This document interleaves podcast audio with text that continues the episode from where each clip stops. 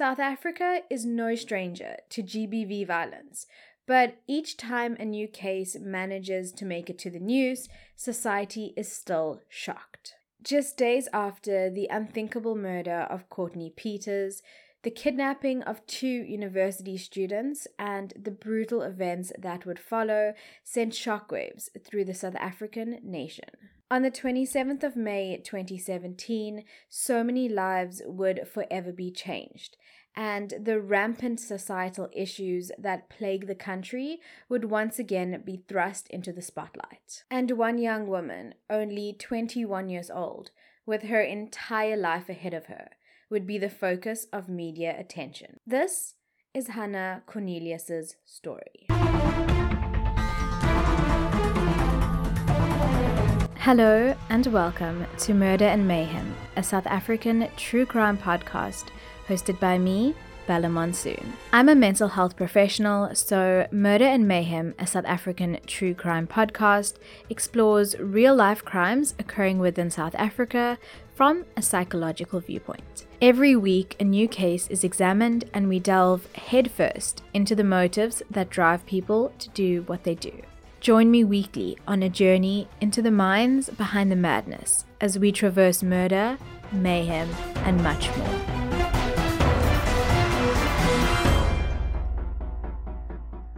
So, before we get into the events that transpired, let us meet the person who is the focus of our episode Hannah Cornelius. Hannah Cornelius was born on February 13th, 1996, in Cape Town to Anna Cornelius, a lawyer, and Willem Cornelius, a magistrate. She grew up in Scarborough with one younger brother, Andries, who was three years her junior and was diagnosed with severe autism in his early years. According to her parents, Hannah was a very different child.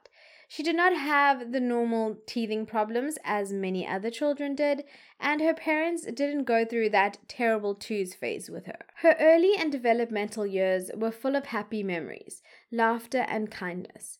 She grew into a conscientious and caring young woman, always looking out for everyone around her. She was particularly close to her grandmother, and the two of them had a special bond and spent a lot of time together.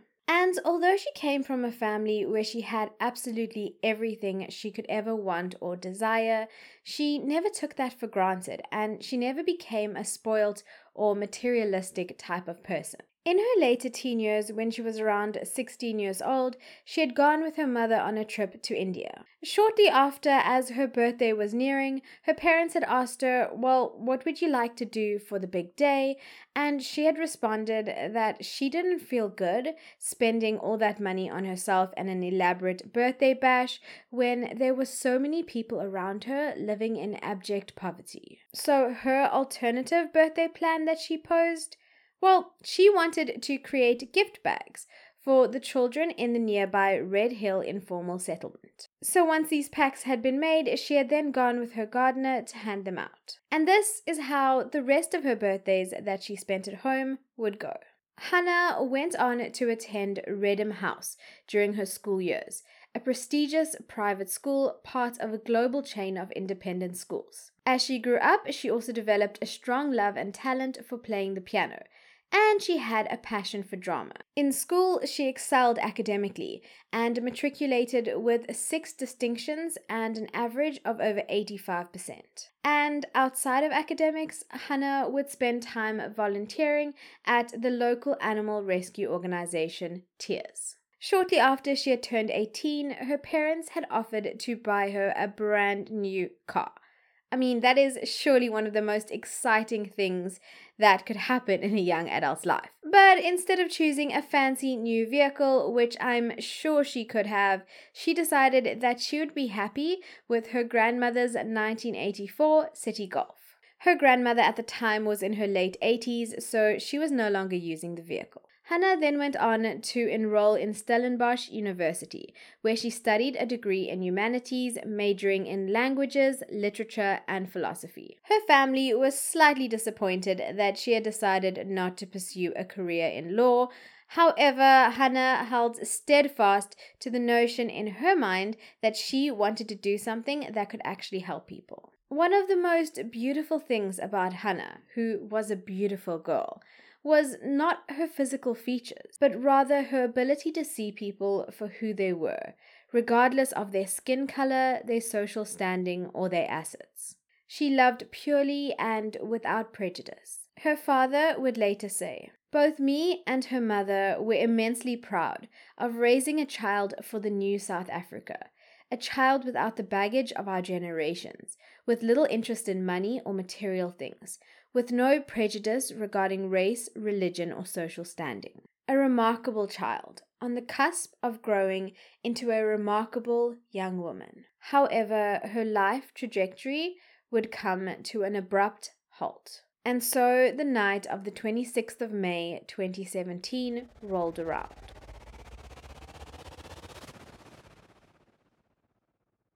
After a night out socializing with friends, as is pretty standard within university, one of the guys in the group whom Hannah knew but wasn't incredibly close friends with, Cheslin Marsh, realized how late it was. It was around 3 o'clock at this time, and he decided to make his way back home. Unlike many of the other students at the party, although he was enrolled at Stellenbosch University, he didn't live in the dorms. He lived in an apartment with his mother around 10 kilometers away. He also didn't have the luxury of owning a vehicle, so his mode of transportation was his skateboard. Hannah, being the person that she was, saw him about to leave with his skateboard and decided to offer him a lift home. She then refused to take no for an answer. This was the person she was, always helping someone out. He had obliged and he had placed his skateboard in the boot of her vehicle. The two of them had then left, and this was the beginning of the end. At around 3:23 a.m., the vehicle the two were driving in, Hannah's grandmother's blue Citi Golf, was spotted by a shop CCTV camera, pulling into an open space near Battery Center on Bird Street in Stellenbosch. The area that she had pulled into lies adjacent to an open piece of land. Shortly after they arrive, four men are seen walking in the direction of the camera. They seem to be observing the vehicle before they continue walking, as there are still cars coming and going at this time. They then pass by the camera and they go out of sight. It would later be discovered that earlier that night, two of the men, Parsons and Van Niekerk, had been smoking drugs at a house in their area. Later testimony would also reveal that the four men were on their way to a nearby block of flats. However, they admitted that they were on the lookout for somebody to rob. Their intentions were clear. During this time, Hannah and Cheslin had continued talking in the car and she had switched the vehicle off.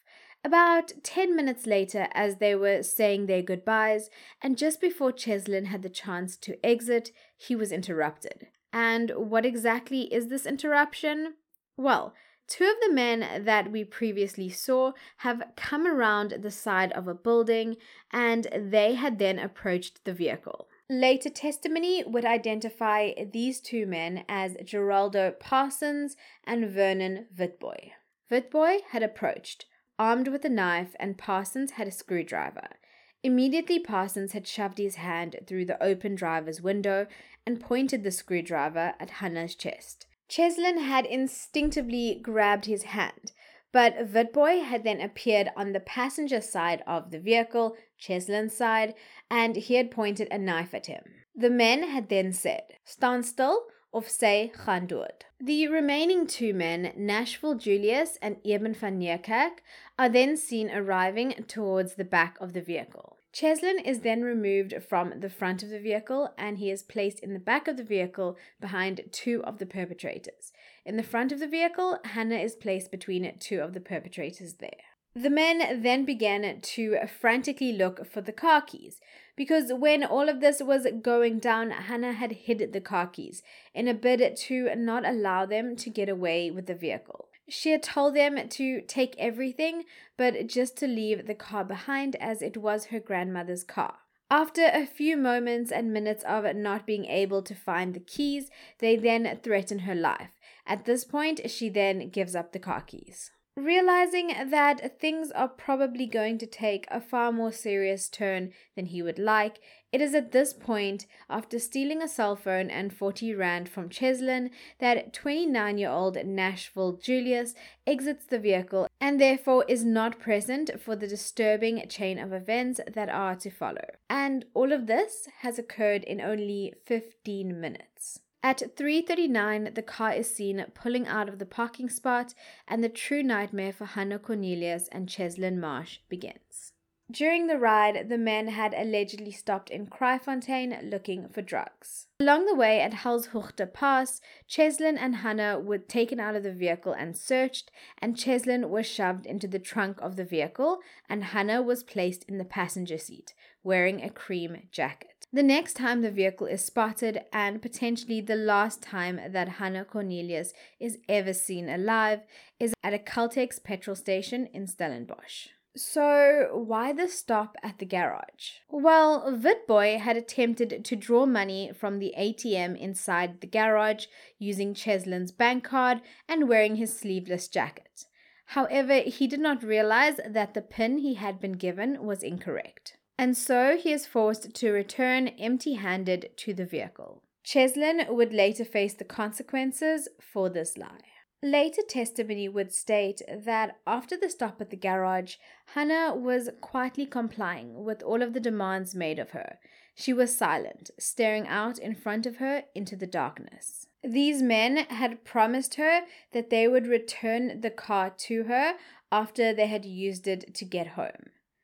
Yeah, I'm not really buying that, and I'm pretty sure Hannah wasn't either. Under the guise of almost pitch black darkness, I'm sure what must have been in absolute terror, between 5:30 and 6 a.m., the car was pulled over into the vast piece of land near the sewage works in Kraaifontein, and Cheslin was taken from the boot. He was then ordered to place his head on the bricks. Cheslin said a prayer knowing what was going to happen next. The last thing he saw before he slipped out of consciousness were two men, each holding a brick. With Cheslin out the way, Hannah was next. Hannah was now completely alone with these men and obviously terrified. She told them that she would do whatever they want as long as they let her go afterwards. She is then taken to a remote paintball field on Bottelary Road. It is here that she is repeatedly raped. I won't go into the very graphic details out of respect for Hannah, but from the forensic report, it was clear that she endured a great amount of pain and suffering as a result of these men's actions. The very fact that these men proceeded to do what they did, even after having removed the only threat to their so called theft plan highlights the deep rooted psychological nature of their actions. It went far beyond simple sexual pleasure and rather entered a space of power exertion in a violent and cruel manner. It was a violation of her privacy, her dignity, and her humanity. After the men were done with her, she was then forced back into the vehicle and she was placed in the boot. The group continued driving, this time past the garage she was last seen alive in and into the vineyard populated area of Stellenbosch. They pull up alongside a vineyard near a stream and forest by Groenhof Farm. At this point, Hannah resisted getting out of the boot of the vehicle as she realized something was very, very wrong. It is at this point, whilst she is still holding on to the sides of the boot, that she is stabbed in the neck by Van Niekerk. It is here that Hannah will take her last breaths, as she is brutally attacked, first enduring two stab wounds to the neck from Van and then a heavy rock weighing around 37.5 kilograms is dropped multiple times on her head by Witbooi, causing a blunt force trauma to her head, her face, and her skull. Her body gives out instantly, and she is left lifeless in the field, her sweater pulled up and her pants pulled down. No respect for her, even in death. And these men are not done just yet. As the sun begins to rise and a new day is officially beginning, the men head back to Kraaifontein. But little do they know that Cheslin, who was left for dead, is regaining consciousness as that very same sun begins to rise. He runs to the nearest house, jumps over the wall, and tries to seek help. However, the homeowners turn him away as they were scared that he was involved in some sort of gang fight. At this point, he was covered in blood, and this was early in the morning, and the area is well known for being high in gangsterism. By pure chance, a police vehicle is driving by, and the homeowners then flag down that police car to assist Cheslin. Soon after, Cheslin is taken to Kraaifontein Community Health Hospital and then later Tygerberg Hospital. Reports would later show that he had open wounds and gashes on his head and his arm was fractured. A metal plate would later be inserted into it. Doctors would say that he was lucky to survive the moderate to severe skull fracture. Throughout this entire time, he was constantly asking about Hannah, and he provided a full description of the vehicle and assailants, which allowed the police to put out an APB, an all points bulletin, on the car. It was, however, around 8:30 a.m. that morning when her body was discovered in the field. Over in another part of Kraaifontein, after allegedly visiting a drug den and then picking up the fifth suspect, more on that later. Parsons, Witbooi, and Van then proceed to follow and rob a woman who was on her way to work. The poor woman luckily managed to seek help almost immediately. However, after this event, she was left traumatized as walking to work was her only mode of transportation, and it's not like she could just stop if she wanted to. She refused to initially testify, however, after some convincing from the police, she did so at a later stage. The men had then taken her cell phone and handbag, and for the next few hours, no one is entirely sure of where they went or what they did. However, later statements by the accused had said that they had gone back to Delft to Witbooi's child's mother's home. What we do know for sure, however, is that around 1 pm they had kidnapped and robbed another woman, Mimi October.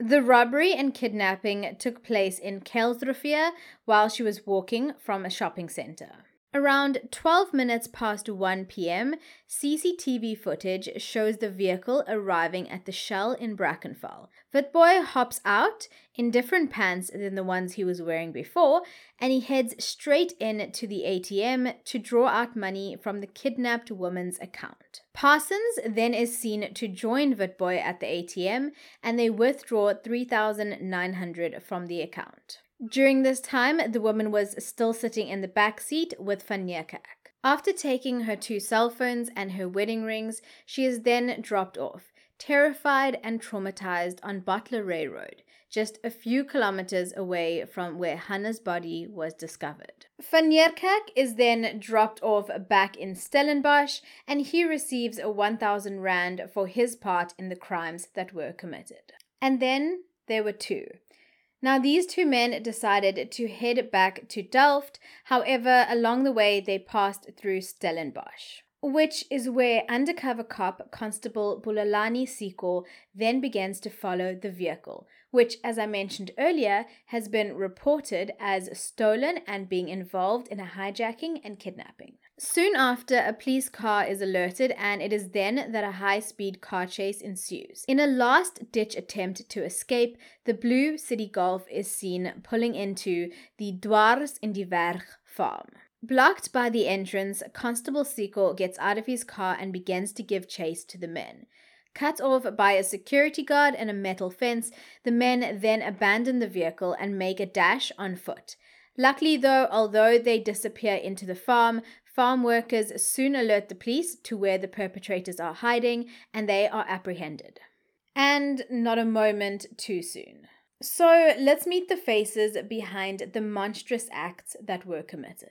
I want to preface this by making a few notes. Firstly, all of these men had grown up together. Witbooi and Van were good friends, and they lived quite close to one another in Cloetesville. Parsons, on the other hand, had grown up in Kraaifontein. However, he spent quite a bit of time in Cloetesville, as that is where his girlfriend lived. Secondly, there was mention of a fifth suspect by these men, known only as Kaki. However, the police were never able to track this man down, and so there was little to no information actually available about him. It is believed that he did exist, though, as the laboratory also returned DNA results for an unaccounted male. And the other two women who were later robbed would state that they had seen a male who was darker in complexion, pretty much how the other assailants had described him. However, besides conflicting reports from the perpetrators themselves,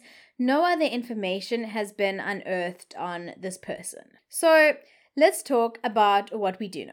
Vernon Witbooi grew up in Cape Town and only attended up until grade 6 in traditional school. After this point, he began to work for his uncle, selling fruits and vegetables and making an honest living. However, that soon all changed around the age of 12 years old.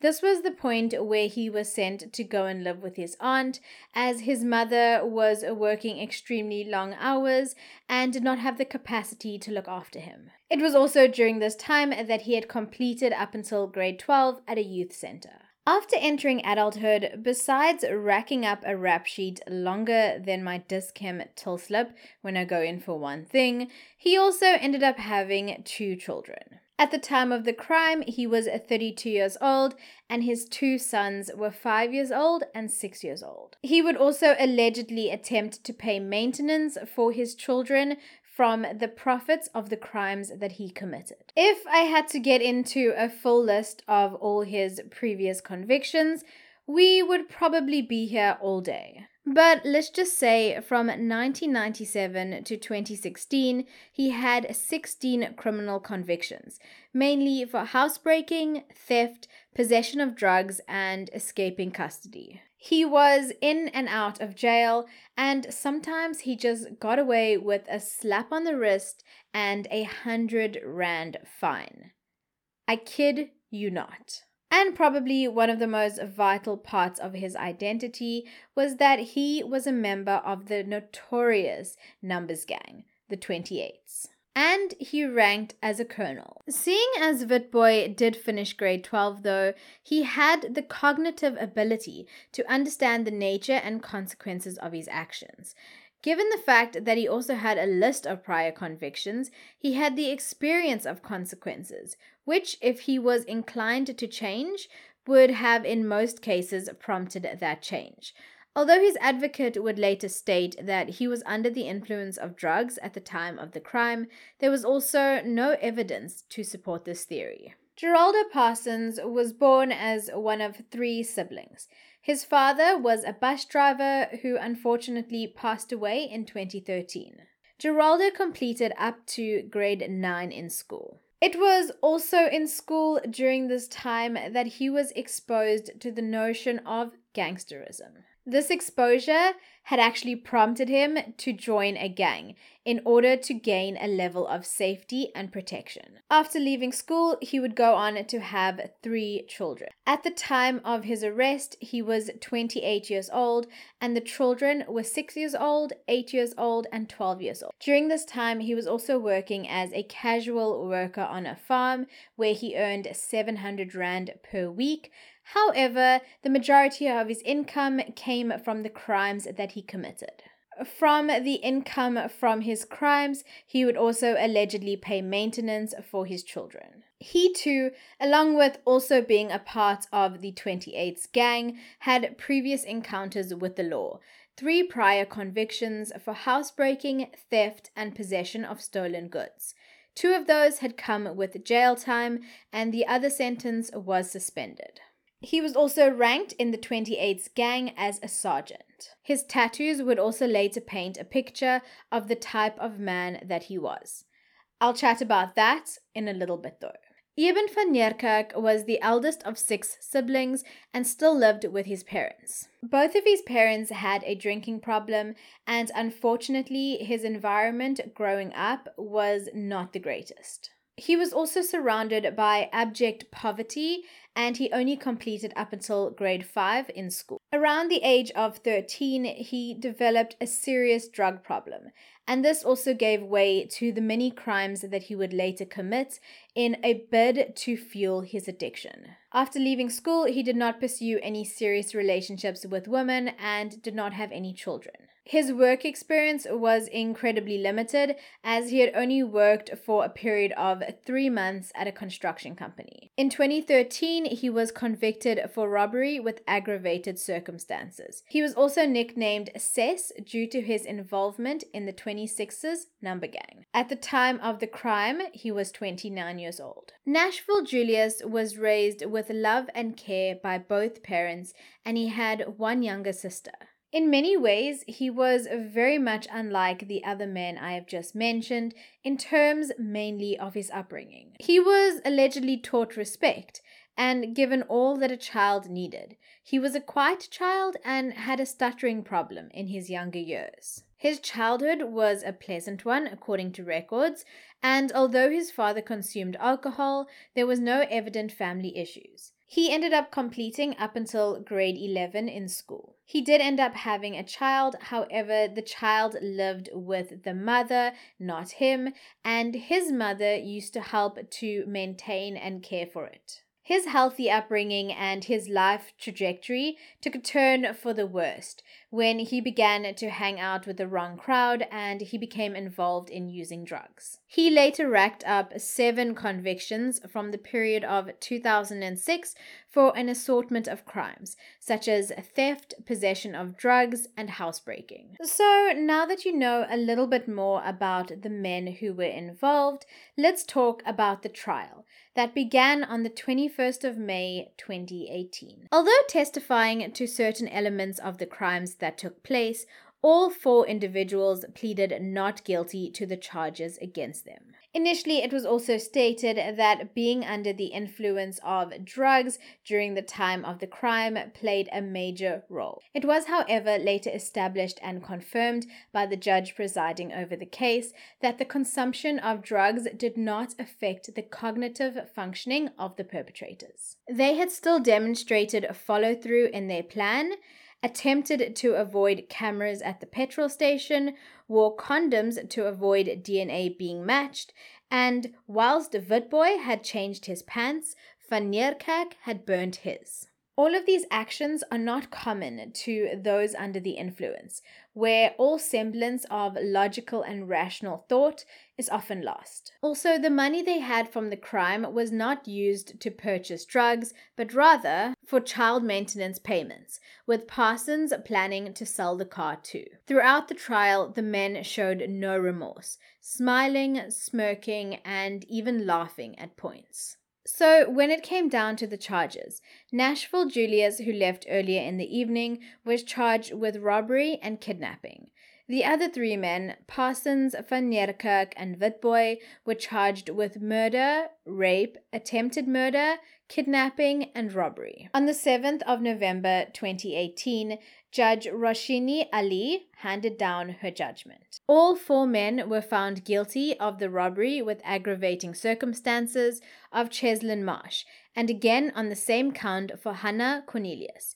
They were also found guilty of the kidnapping of both Cheslin as well as Hannah. Witbooi, Parsons, and Van were then found guilty of the attempted murder of Cheslin.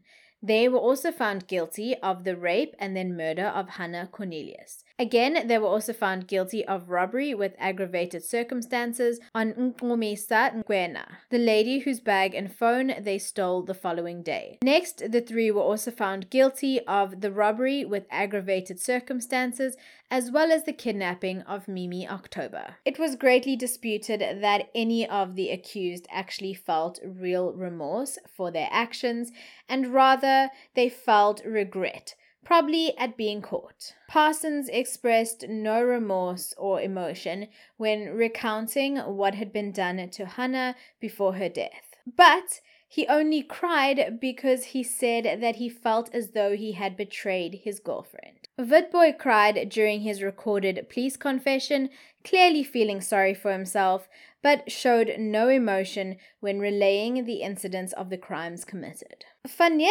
would later write a letter of apology to Hannah's parents. Within this letter, he would claim that he was scared of the other men. However, during his trial, he did not directly acknowledge his role in the crimes committed, thus arguably negating any honest and sincere apology. And then, as the trial had proceeded, he would go on to claim that the police had forced him to write the letter as a form of confession. So, when it came to sentencing, this is how it played out. Vernon Witbooi and Geraldo Parsons received the same sentence. They both received 15 years for robbery with aggravated circumstances of Cheslin Marsh, 15 years for robbery with aggravated circumstances of Hannah Cornelius, 10 years for the kidnapping of Cheslin Marsh, 10 years for the kidnapping of Hannah Cornelius, 25 years for the attempted murder of Cheslin Marsh, life imprisonment for the rape of Hannah Cornelius, life imprisonment for the murder of Hannah Cornelius, 15 years for the robbery with aggravated circumstances of Nkomisa Nkwena, and 15 years for robbery with aggravated circumstances of Mimi October, and lastly, 10 years for the kidnapping of Mimi October. Van Niekerk received almost the exact same sentence, except he only received 8 years for the kidnapping of Mimi October. After 25 years, Witbooi, Parsons, and Van Niekerk will be eligible to apply for the parole process. Nashville Julius was sentenced to 15 years for robbery with aggravated circumstances of Cheslin Marsh, 15 years for robbery with aggravated circumstances of Hannah Cornelius, to run concurrently with the first sentence seven years for the kidnapping of Cheslin Marsh, seven years for the kidnapping of Hannah Cornelius to run concurrently with the previous kidnapping charge. So, all in all, he was sentenced to 22 years and he was considered a good candidate for rehabilitation.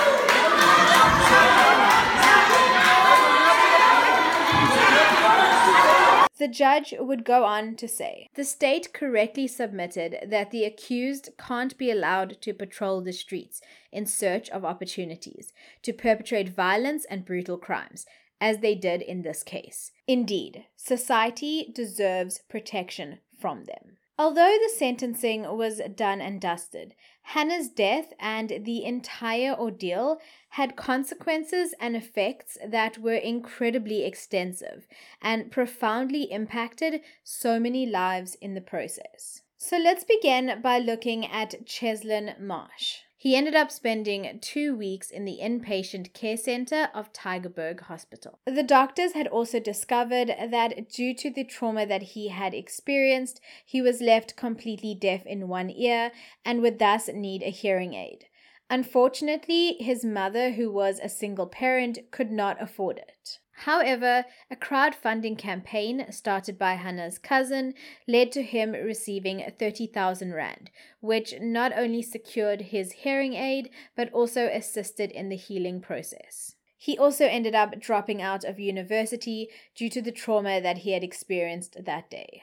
His mother had also struggled to pay for his outstanding university fees, as his hospital bills had set them back quite a bit. His student debt was luckily later written off, Although he was relieved at the verdict and that the men were punished for their actions, the entire ordeal was difficult for him to process. His mother would later break down and cry in court, asking how these men could do what they did to someone who had done absolutely nothing to them. And on the other side of a city, Hannah's friends and family mourn her loss. Hannah's service was held in Fish Hoek.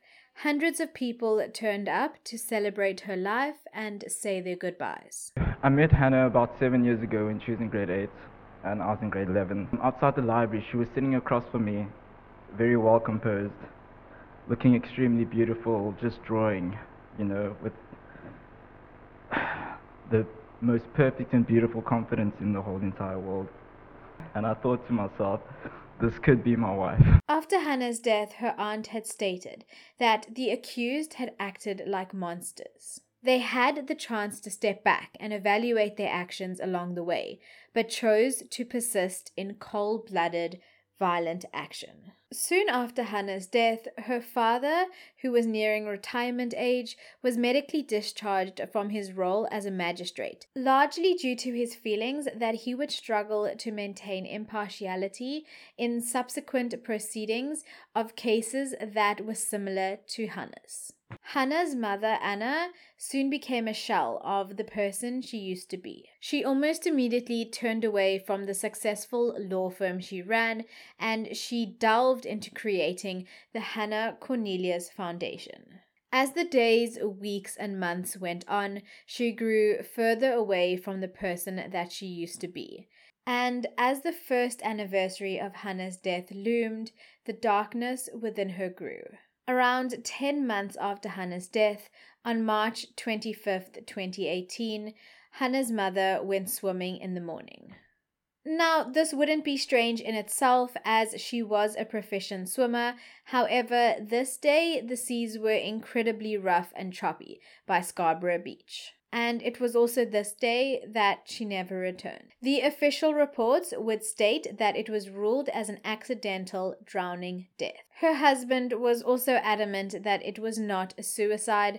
However, he stated that she probably did not have the energy or willpower left to get herself back to shore. And so this left her father and her younger brother, Andreas, who I mentioned earlier is severely autistic and thus he struggles with the concept of death and understanding the associated implications. After her death, he had stopped by her picture on the wall every night and he had asked, When will she be coming home? When will her vacation holiday days at home begin? This continued for a year and a half after her death, and potentially still does.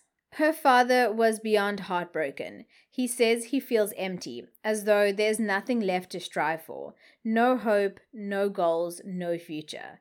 His only concern is ensuring that his son has the best life that he can have. He would go on to state that he almost felt guilty for the publicity that Hannah's case and trial had received. Whilst so many women, children, and elderly from marginalized and vulnerable societies have their stories brushed over time and time again. And he's not wrong. This was definitely a case that was more spoken about in the media compared to many of the cases that I have covered previously. Although the lack of media coverage on cases of the more vulnerable in society is an entire issue on its own, Today, I want to delve into the roots of why crimes like these occur in the first place. So, if you're familiar with my channel and previous videos, you will have definitely heard me speak about the overwhelming presence of gang culture as well as the subculture of violence, particularly within the Western Cape. These two concepts, gang culture as well as the subculture of violence, overlap in many ways and they go hand in hand with one another. I also went into full depth with this in my previous episode about Cameron Wilson. So, today I'm going to delve deeper into what it means to be in a gang in South Africa, the factors that drive one to join such gangs, and the implications of that association. So, first off, when I use the term gang, I am referring to the urban phenomenon often found in cities around the world where there is low income and often a subculture of violence. Gang related murders in the Cape Flats in Cape Town largely offers one explanation as to why the recorded murder rates are so high in the province. It is estimated that gang membership in the Cape Flats areas ranges from between 80,000 and 100,000 members in approximately 130 gangs. These gangs contribute up to 70% of all the crime committed in the area. So, I'm going to be speaking about the numbers gang today, in particular the 28s. So, for those of you who need a refresher or haven't watched the Cameron Wilson case that I previously mentioned, this is for you. The 28s are part of the Numbers Gang, a gang initially started in prisons. They are one of three. There are the 26s, the 27s, and the 28s.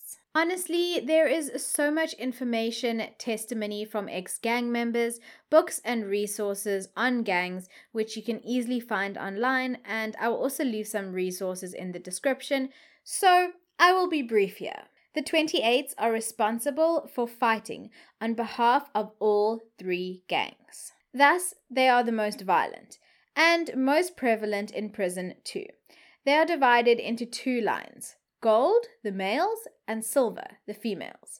In addition, each group has different rankings, very much like the army. The more you accumulate, whether that be victims or income, the higher your chances are of rising up the ranks. Higher rank means more power, more power means more control and more reward. The tattoo seen on Parsons' body epitomized the notions and belief of the gang. There were graphic images of naked women, along with slogans like hungry for money, thirsty for blood. Witbooi also had tattoos marking the 28 gang on him. Being part of a gang both in and out of prison can drastically alter the experience of an individual, not only in terms of protection, but also in terms of income and opportunity. The process of actually getting into one of these notorious numbers gang is quite complicated, and allegedly the initiation is quite brutal. But for new members, for them, the outcome is well worth the emotional and physical price they pay. The presence of gangs in communities psychologically impact and change the environment in which they operate. As I have previously spoken about with cults, gangs offer the individual an experience and opportunity that they more often than not are lacking within their current existence. Gangs mostly exist in areas where there are already significant risk factors. The main risk factors I will be discussing today will be divided into three main categories namely personal, environmental, and family. Given the fact that the individuals within this case, and also in many other cases, joined gangs during their adolescence, I will be examining the factors related to this period of development. So, on a personal front, during the adolescent years, the self esteem of a child is at its most fragile point, and the circumstances, both internal and external, surrounding the individual can be the difference between a healthy or a low level of self esteem. A low self esteem can often be a leading cause to joining a gang, as the individual may feel as though within this new group they will belong, they will gain respect, ultimately leading to a more positive self image. At this age, peer approval plays a massive role in development, as young people tend to view themselves in relation to their peers. Thus, if their peers are in gangs, the pressure of belonging can be a central factor in their decision of whether or not to join a gang. There is the widely held belief in areas where gangsterism is rife that there are many economical and social benefits to belonging in a gang. Next, we have the environmental factors, which I feel play a massive role in the notoriety and prevalence of gangs within South Africa. According to the ecological systems theory, the immediate environment in which a young person grows up forms their microsystem, comprising of their school, neighborhood, home, and immediate family. Their macrosystem, on the other hand, includes widely shared cultural values, belief, customs, and laws. Both the micro and the macro systems have the power to influence one another.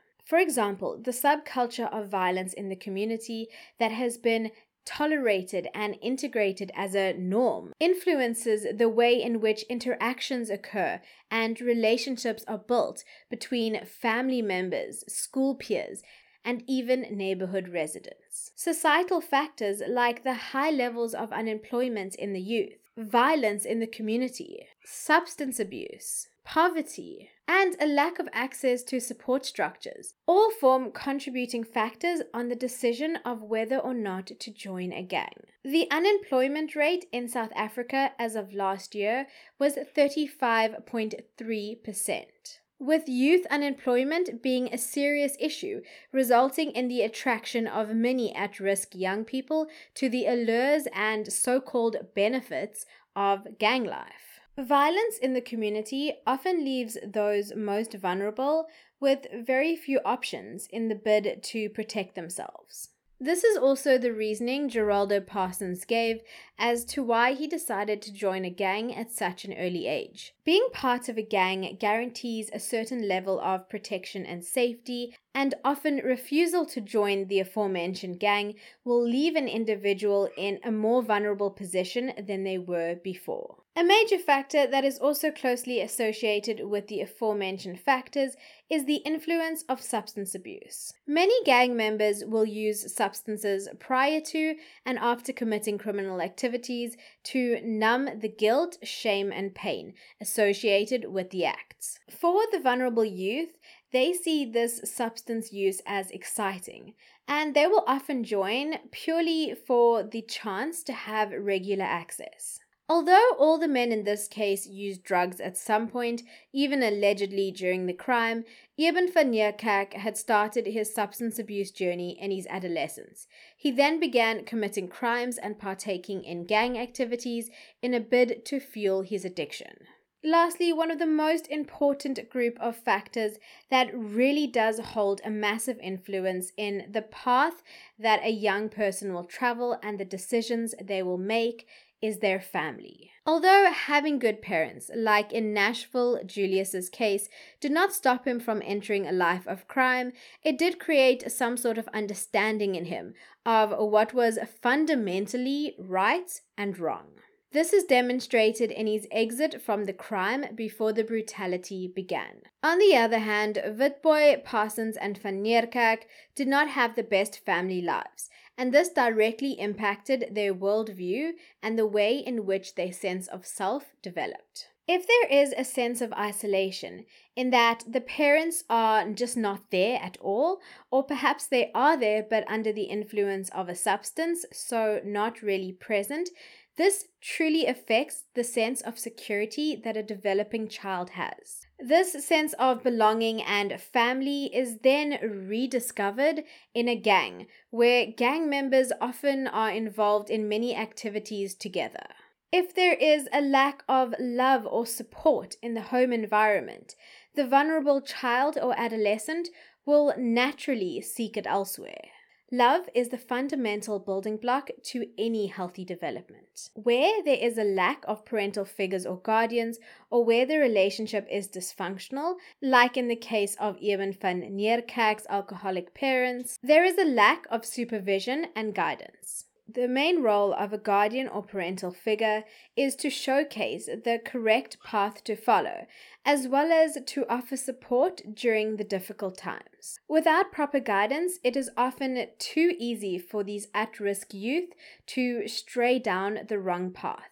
By offering membership to a gang, the leaders offer not only a form of income, but a family, a family that many of these at risk teens are looking for. Take, for instance, the fact that both of the individuals who admitted to being a part of the 28s joined when they were barely in their teens. Their criminal paths soon took flight. Witbooi's first encounter with the law was at 13 years old, and in just two years, he had racked up 10 different charges against him. A report from 2016 stated that there are incidents of children as young as nine years old in the Cape Flats joining gangs. And as I stress in every single episode when discussing these gangster ridden areas, it is not the majority, but rather the minority that are engaged in this behavior. However, their impact is felt on a far larger scale, especially by all the other innocent individuals who want no part in this violent rhetoric. The gangs mainly target vulnerable young boys often those without any family bonds, a low level of education, and no real hope or plans for the future. For these boys, the gangs offer a life of money, women, power, and recognition, which they feel they would never otherwise achieve. The youth from these areas are unfortunately bombarded by issues of safety and violence every which way they turn. And this confrontation can become too much for many of them to combat. This environment, combined with the poverty of the area, the legacy of territorial violence, and the attraction of belonging to a group who can assist in overcoming these difficulties, make the decision to join a gang almost too easy for many vulnerable children and adolescents. But this is not to say that every child growing up in these circumstances will fall prey to gangs. However, with the right combination of factors, the risk is greatly increased and the consequences potentially disastrous. Gang affiliation allows the individual to feel safe, included, have access to financial means, as well as gain a true sense of power when committing acts for their gangs. The power that is received from the acts committed serve as positive reinforcement to continue perpetrating as the reward is seen to be worth the risk. And that being said, going to prison only serves to aid in the rise of rank, as is evident within Parsons and Witbooi and their particular rankings within the 28s. During all of the gang initiations, there is never mention of all the negative factors that come with joining a gang, and once again, this could form an entire episode on its own. But at that moment in time, a vulnerable adolescent, a vulnerable child, a vulnerable person is simply looking for the positives, for something better than the situation they're currently in. Within many perpetrators within South Africa, there is also a lack of fear of the criminal system. And this is actually something I touched on within the Stasha Arunza case. This also leads to a very big issue that was highlighted within this case and in many other cases in South Africa. And that is the rate of recidivism in South Africa. South Africa has an incredibly high criminal reoffending rate. And although there are no accurate statistics on the recidivism rates, it is estimated to be as high as 87%.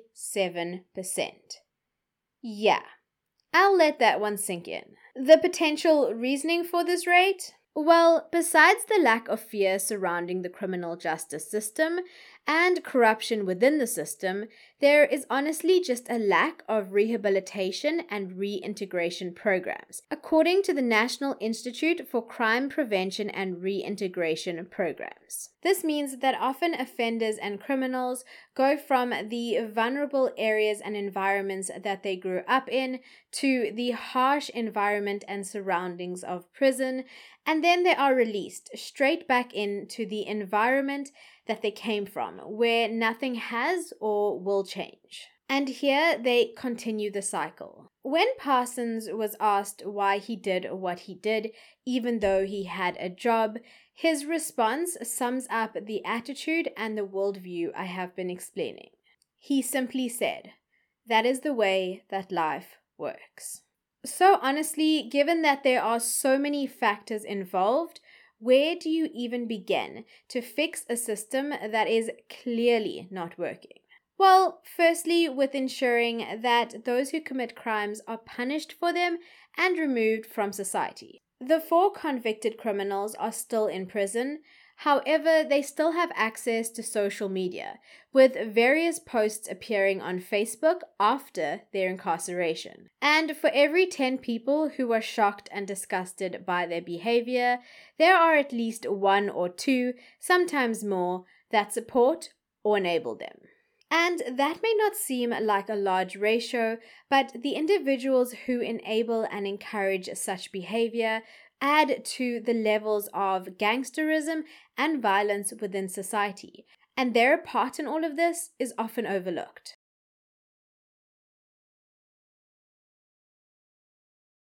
To this day, the Hannah Cornelius Foundation continues to work in underprivileged communities, most notably Ocean View, which is a short distance from the area that Hannah grew up in. It is also an area known for extreme poverty and gang violence. Hannah Cornelius touched so many hearts during her life on this earth, and again after her death. Her brutal murder highlights the ugliest parts of society and forces us to confront the prevalent issues that are plaguing the beautiful country that we call home. Today, I'm here talking to you about Hannah. Last week, I was telling you about Stasha, and unfortunately, I could dedicate the next 10, 20, or even 50 episodes to other victims of GBV in South Africa, and I would struggle to run out of names and cases. Although it may seem futile, each action can have a positive reaction, and by working together as a community, change can be achieved. And maybe then all the innocent lives that have been lost will not have been lost in vain. Thank you for allowing me to spread awareness about the path that leads so many into darkness. But most importantly, thank you for joining me today to remember the person that Hannah Cornelius was, today and always. Until next week, stay safe, stay blessed, and stay the amazing human beings that I know each and every single one of you are. Bye!